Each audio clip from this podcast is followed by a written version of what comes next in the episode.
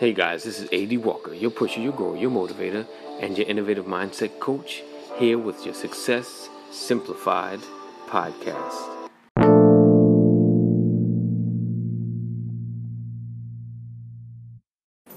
Good morning, good morning, good morning. This is AD Walker, your pusher, your grower, your motivator, and your innovative mindset coach, here to get you out of problem situations and issues and into opportunities. So today we're talking about the five things you need to know today. The five things you need to know today. Number one, your reaction to situations will affect your future. So, what do they say? Uh, be proactive and not reactive. Understanding the decisions you make now will affect your destiny. So, make smart choices. Think before you speak, and think before you act. All right, so that's number one. Number two, the language you speak regarding your present will affect your destiny. So, when you get up in the morning, when you got up this morning, what did you say? This is going to be a great day, or man, it's going to be another long, hard day. How you speak is how you think. How you think is how you act. So, all of these come together to look at what your day is going to become. Because even throughout the day, people react to how you feel. They can feel that you're not in the right mood or in the right spirit, so they're going to react based on that. Whenever I'm having bad days, there were days that I've taken that bad day to work and I've had the worst dealings with clientele and members, and it's gotten very ugly. But when I turned my attitude around, the day got better. So, how you speak in the beginning of the day affects the rest of your day and going forward. Number three, number three, don't allow the negative parts of your day to infect the whole day.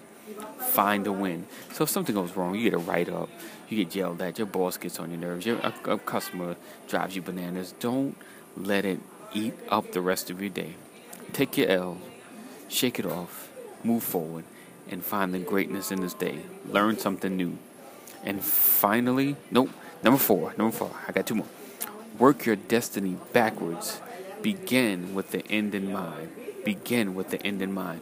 You've heard that before. It's one of the seven habits of highly successful people. Begin with the end in mind. So, how you see your destiny is where you should begin to focus on your day. So, wherever you see yourself going to, that should be your focus. So, it's like, this is what I want to become. And these are the steps that I need to do to get there. Because day by day, inch by inch, yard by yard, is how you get to your goal. So start with the end in mind and work this thing, starting the day. All right. And finally, finally, make sure you relax. Relax. Relax. Stop allowing things to get you all confuzzled and messed up. relax and do what it takes um, to get your time to ease your mind and think about great things and chill out because you don't want to be stressed out. So find five, ten minutes, 15 minutes, if you're going to break 30 minutes, an hour, and relax. All right? So be blessed. Keep pushing. Know that purpose is in you, greatness is before you, and destiny is waiting.